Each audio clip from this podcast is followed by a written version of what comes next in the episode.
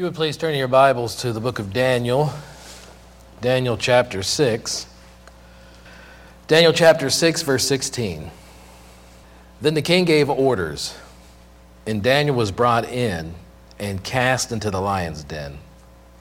The king spoke and said to Daniel, "Your God, whom you constantly serve, will himself deliver you."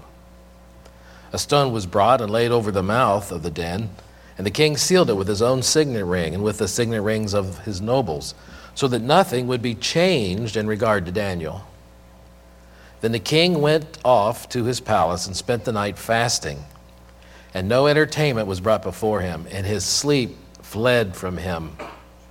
Then the king arose at dawn, at the break of day, and went in haste to the lion's den.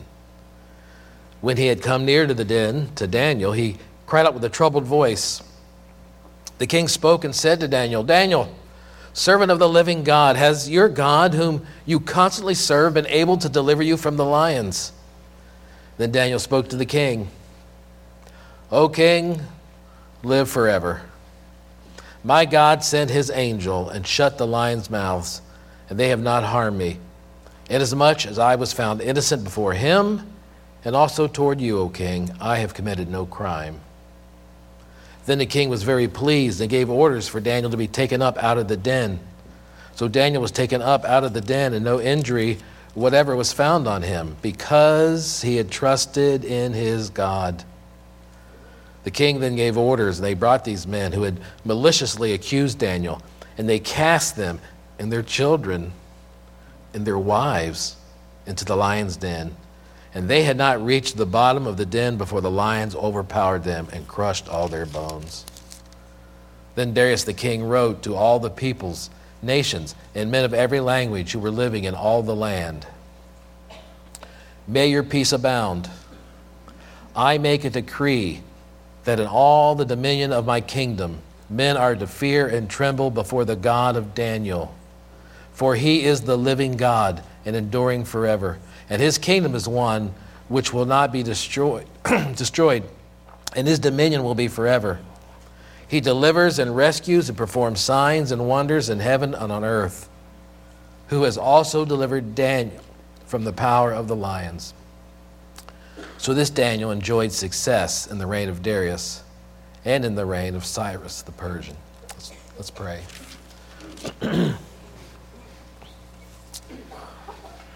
Now, Lord, I would imagine nearly everyone here is familiar with this story. For those of us who grew up in church, we've heard this story since we were kids. Lord, in fact, I can't read this story without thinking of Mrs. Bauer and her flannel graph. But Lord, I pray that you would not allow the familiarity of this story to rob us of the meaning. There's a battle going on here. The battle between the ways of God and the ways of men. And if we have seen in every chapter to this point, in this battle between the ways of God and the ways of men, men always lose. So Lord, I pray that this morning you'd open our eyes, our hearts, our minds to hear your word as it is preached. Amen. It was an election year. The pundits and commentators had their spears sharpened to wound one prominent candidate mortally. They conspired in secluded restaurants and hired the best investigators. They practiced innuendos and slanted reports. Unknown sources were quoted, and an important government official told the press corps that this candidate took his religious beliefs into his government duties. He was not politically correct. His name, of course, was Daniel. Look at chapter 6, verse 1. It seemed good to Darius to appoint 120 satraps over the kingdom, that they would be in charge of the whole kingdom, and over them 3 commissioners, of whom Daniel was one, and these satraps might be accountable to them, and that the king might not suffer loss. Then this Daniel began distinguishing himself among the commissioners and satraps because he possessed an extraordinary spirit. Now here it is, and the king planned to appoint him over the entire kingdom. Daniel had been nominated for the presidency. He had already been in the top three of the king's administration. And by the way, in case you don't know, the main purpose of the administration was to collect taxes. The king was afraid he had been losing money, verse 2, and he needed somebody he could trust, somebody whose character was unimpeachable.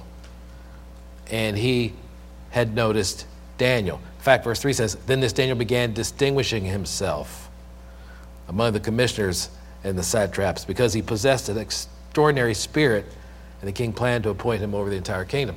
So the king felt he was losing income, he was losing revenue, that there was too much graft going on. And he needed to find somebody who he could trust.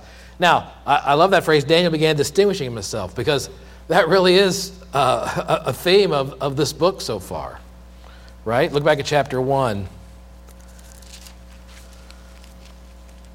We see this through different administrations, through different rulers.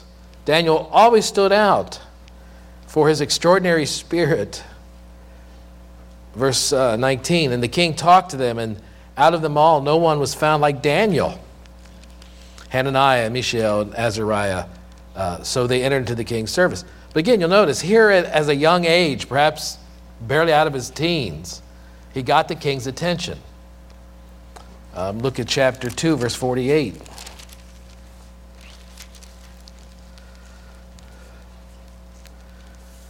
Years later, the king promoted Daniel, verse 48, and gave him many great gifts and made him ruler over the whole province of Babylon and chief prefect over all the wise men of Babylon. So again, Daniel stood out as a young man. He distinguished himself. And then later on in the administration, he again distinguished himself. And again, he was promoted to over all the kingdom, right under Nebuchadnezzar himself. But it wasn't just during the reign of Nebuchadnezzar that Daniel got noticed. Look at chapter 5.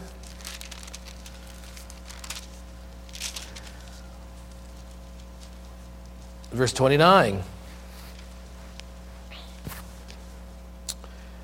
Then Belshazzar, who was Nebuchadnezzar's grandson, this is a new ruler, a new administration, Belshazzar gave orders, and they clothed Daniel with purple and put a necklace of gold around his neck, and issued a proclamation concerning him that he would now have authority as the third ruler in the kingdom. Now, third, because Belshazzar was ruling in the place of his dad, who was not in Babylon. So Nebonidus was the king. Belshazzar was king over the town of Babylon, the city of Babylon, while he was gone. And then the next highest would be, third would be where he appointed Daniel. So now we're in a different administration, a different king. And once again, we find Daniel has distinguished himself. Look at chapter 6, verse 28.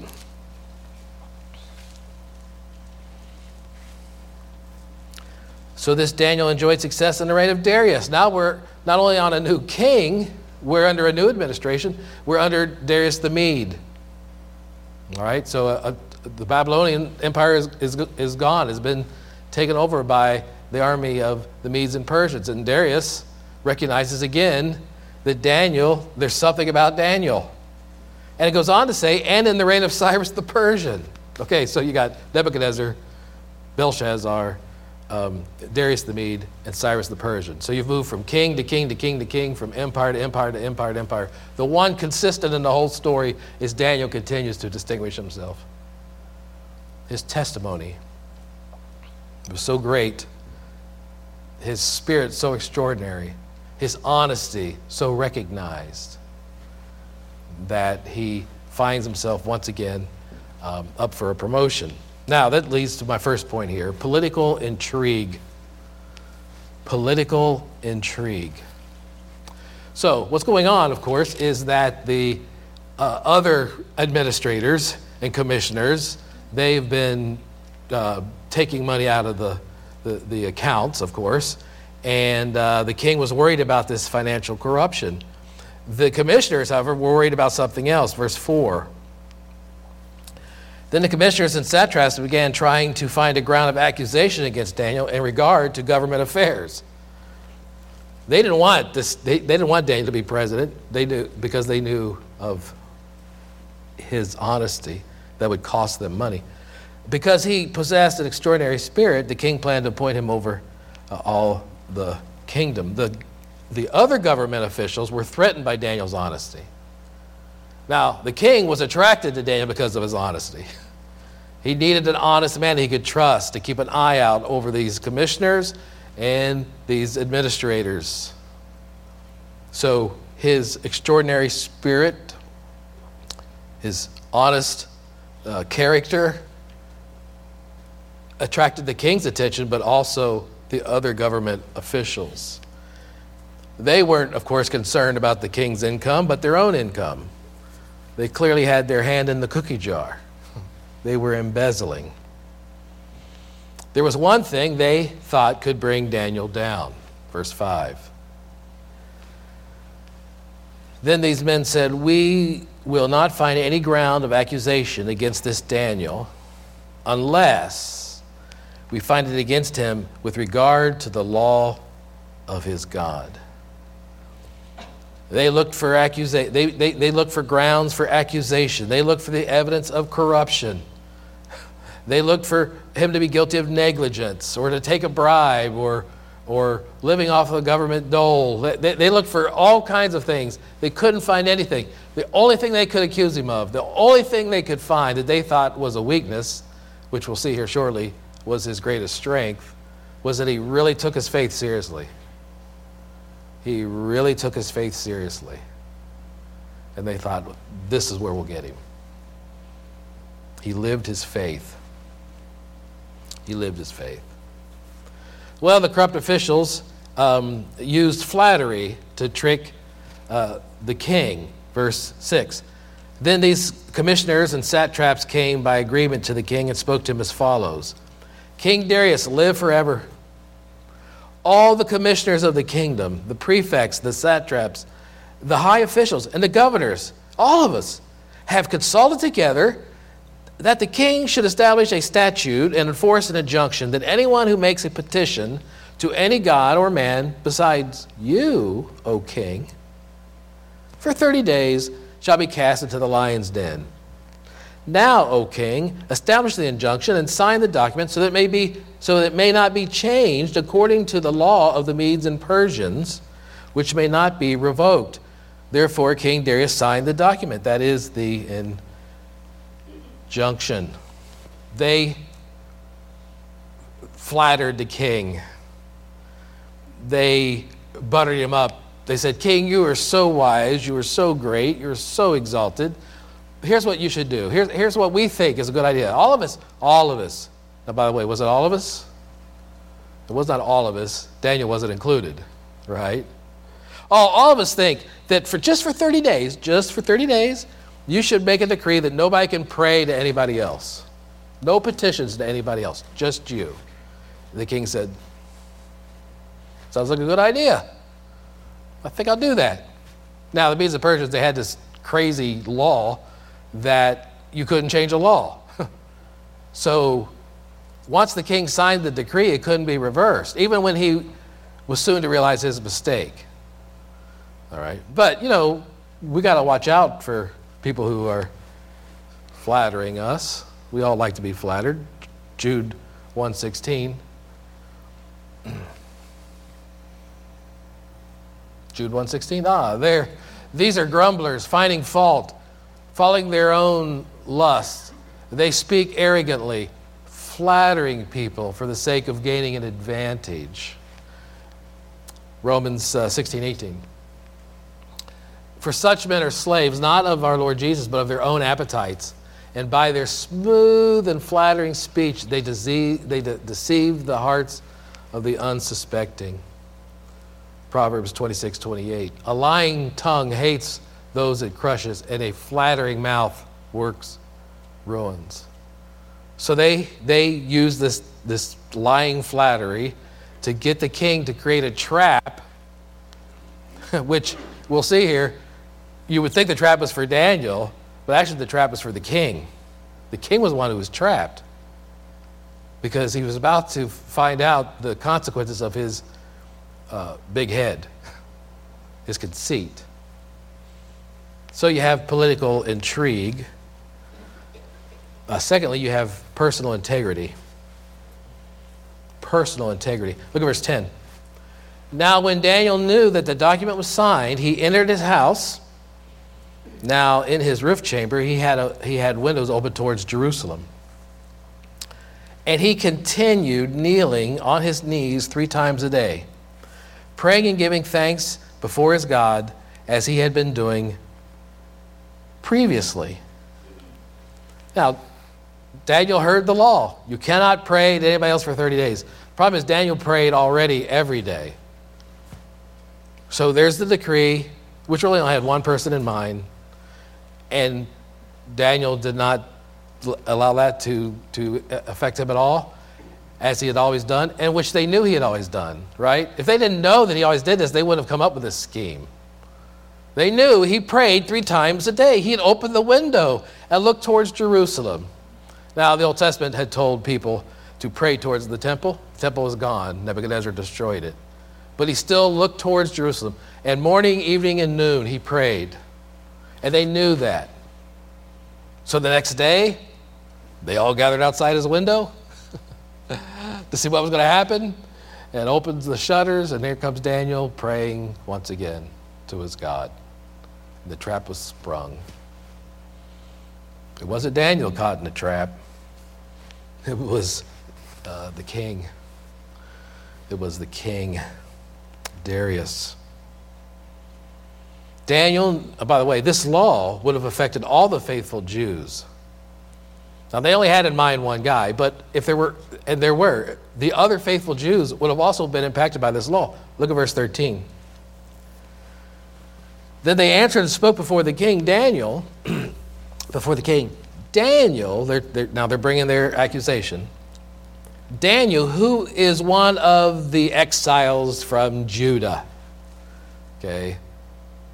Daniel represented all those Jews that were always contrary to the spirit of the age. He represented all of them. And Daniel knew that he needed to lead by example. I'm sure, at least I would have been tempted. Lord, I'm up for the presidency. Think how much good I could do these people. Think how much good I could do my brother and sister Hebrew children. Think how much good I can do the other Jews, these other exiles. If I just maybe prayed in my closet, right? If I just maybe didn't open the shutters, I could do so much better. But Daniel couldn't do that. His integrity wouldn't allow him. His allegiance was to God, the God, not little g God Darius, right? And he continued to pray. He had, in fact, we ascertained that he had a 70-year habit of visibly praying towards Jerusalem. That was his habit. 1 Kings 8:30. Listen to the supplication of your servant and of your people Israel when they pray towards this place, Jerusalem, or specifically the temple. Hear in heaven from your dwelling place, hear and forgive. So the temple was the dwelling place of God on earth, but they realized that God can't dwell in buildings made by man. He dwells in heavenly realms. But yet the verse was, if you'll pray towards Jerusalem, God in heaven will hear you. And this is what Daniel had done. Probably for 70 years he'd done that. Remember, Daniel lived through the entire captivity. Psalm 55:17. Evening and morning and at noon I will pray and cry aloud, and he shall hear my voice. So I like this fact that Daniel didn't decide to pray only then to stick it to the king. All right. He didn't just decide, well, all right, I'm going to go up there and pray just to show the king that he doesn't have authority over me. No, Daniel just kept on praying. He had always prayed morning, noon, and night towards Jerusalem. He just continued to pray. He wasn't mounting a protest. He was just being consistent. Daniel not only lived his faith, he was willing to die for his faith. Because the law was pretty clear. Anybody who prays to anybody for 30 days other than Darius will be cast into the lion's den. Daniel knew the risk. He had lived his faith for 70 years. Now he was willing to die for his faith. Well, the king took this event harder than Daniel did. The king took this event harder than Daniel did. Look at verse 14. Then as soon as the king heard this statement, he was deeply distressed, and he set his mind on delivering Daniel. And even until sunset, he kept exerting himself to rescue him. Now again, the king was trapped by the law of the Medes and Persians. He could not change it. He wanted to. He wanted to so badly. In fact, we get the idea in modern day he went to the very last minute. Daniel had to be put in, at the stroke of midnight. We get the idea of, as we all seen in the movies, the electric chair and the warden standing by the phone, waiting for that phone call to stop the execution. Well, the king was the one who had the ability to stop the execution, but he couldn't. He was more distressed by this than Daniel was. He worked to the very last moment to rescue him. Verse 18. Then the king went off to the palace and spent the night fasting, and no entertainment was brought before him, and his sleep fled from him. While Darius tossed and turned, Daniel slept like a baby. Darius could not sleep that night. He believed, he hoped. Look at verse 16. Then the king gave orders, and Daniel was brought and cast into the lion's den. And the king spoke and said to Daniel, "Your God, whom you constantly serve, will himself deliver you." He wanted to believe that Daniel's God could even save him from the lions. So he tossed and turned all night. And at daybreak, as soon as the morning came, he got up, rushed to the lion's den, and called out. This brings us to this powerful intervention. A powerful intervention. Verse 17, a stone was brought, laid over the mouth of the den, and the king sealed it with his own signet ring, with the signet rings of his nobles, so that nothing would be changed in regard to Daniel. Then the king went off to his palace, spent the night fasting, and no entertainment was brought for him, and his sleep fled from him. Then the king arose at dawn, at the break of day, and went in haste to the lion's den. And when he had come near the den, to where Daniel was, he couldn't wait. He cried out with a troubled voice. The king spoke and said to Daniel, "Daniel, servant of the living God, has your God, whom you constantly serve, been able to deliver you from the lions?" Then Daniel spoke to the king, "O king, live forever." My Sunday school lesson was titled, "God Rules, Lions Drool." As we'll see in a minute, these lions were hungry. They were hungry. We'll see this here shortly in the text. But when Daniel came in, they lost their appetite.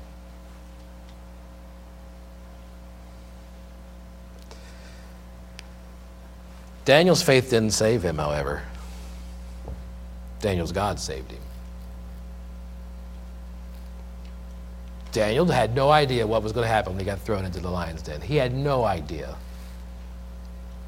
He just knew that he was to be faithful. And it wasn't his faith really that saved him. It was his God who saved him. Listen, these weren't kitty cats down here. All right? Verse 24. Then the king gave orders, and they brought these men who had maliciously accused Daniel, and they cast them, and this is difficult to even read, and their children and their wives unto the lion's den. And they had not reached the bottom of the den before the lions overpowered them and crushed all their bones. These were killer lions. The lives of Daniel's enemies came to an abrupt halt, but his continued to prosper. Proverbs 11:8. The righteous is delivered from trouble, but the wicked takes his place. 26:27. He who digs a pit will fall into it, and he who rolls a stone, it will come back on him. They reaped what they sowed. The terrible punishment that they had imagined for Daniel was their own, because God powerfully intervened and shut the mouth of the lion. That brings us to the public information. Public information. Verse 25.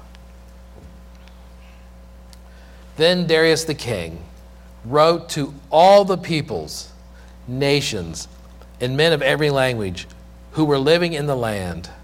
This was to be broadcast. This is to be communicated. This was to be copied and sent out. I make a decree that in all the dominion of my kingdom, men are to fear and tremble before the God of Daniel. For he is the living God and enduring forever. And his kingdom is one which will not be destroyed. And his dominion will be forever. He delivers and rescues and performs signs and wonders in heaven and on earth, who has also delivered Daniel from the power of the lions. So Daniel enjoyed success in the reign of Darius and in the reign of Cyrus the Persian. Darius' first decree in this chapter was that he was God. His last was that God is God.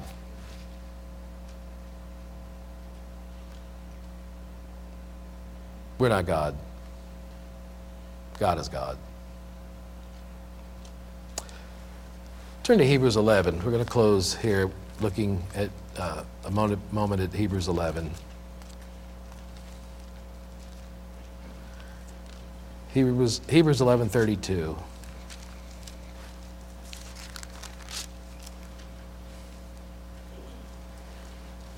Of course, Hebrews 11, the great hall of faith, the roll call of the faithful, the heroes of the faith. Look at verse 32. Hebrews 11, verse 32. What more shall I say?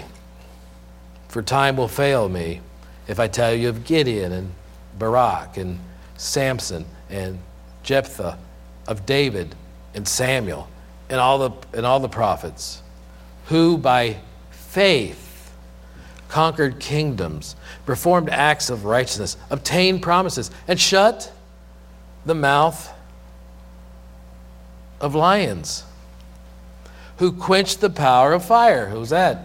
Shadrach, Meshach, and Abednego. Escaped the edge of sword. From weakness were made strong, became mighty in war, put foreign armies to flight. Women receive back their dead by resurrection. Man, who doesn't want to be in that list, right?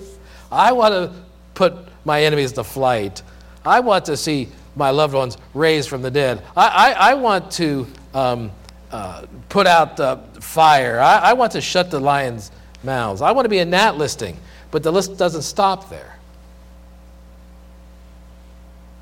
Verse 35 goes on. And others were tortured, not accepting their release. In other words, they knew if they would just deny their faith, they'd be let go. Instead, they were tortured so that they might obtain a better resurrection. And others experienced mockings and scourgings. Yes, also chains and imprisonment. They were stoned. They were sawn in two. They were tempted.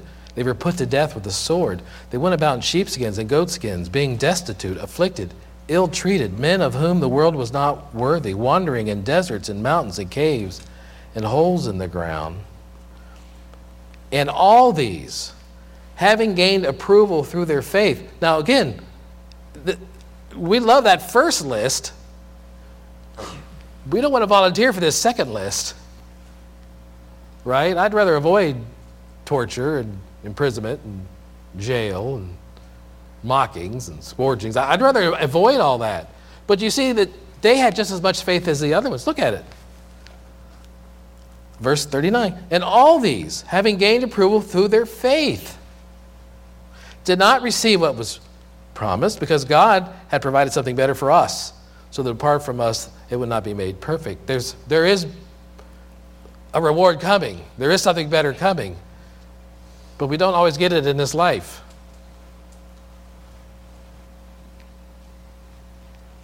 So others were willing to pay the price.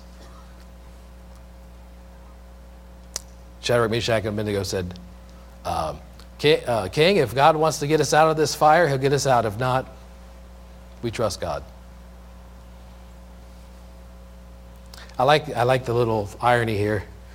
Shadrach, Meshach, and Abednego were standing when everybody else was kneeling, right? Remember the story?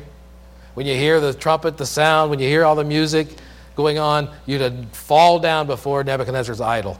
Fall down on your knees. Prostrate yourself in front of the idol.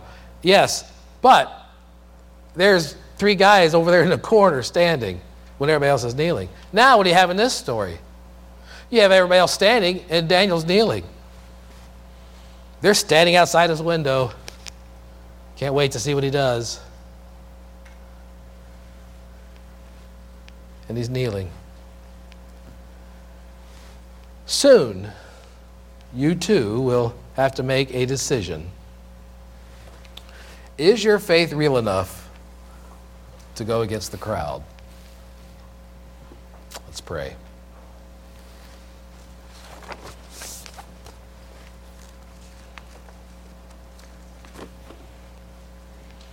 Lord, we know there's so much in the Bible. There's so much that we'd like to know that's not in the Bible. The Bible was written for the things that we need to know, not everything we want to know. I'd want to know what was going through Daniel's mind. We know that courage, bravery, isn't the opposite of fear. It's doing what's right in spite of your fear. Was he afraid when they threw him into the lion's den? I don't know. I just know that he trusted in you regardless. If that was to how his life was to end, then God be praised. So Lord, I pray we take away the right message from this. It's not dare to be a Daniel. It's not have the faith of a Daniel. It is, do you believe in God that much? Do you believe in God as much? Is our trust in God? Because God is the one who saved Daniel. God is the one who saved Shadrach, Meshach, and Abednego. God is the one who saves us. Amen.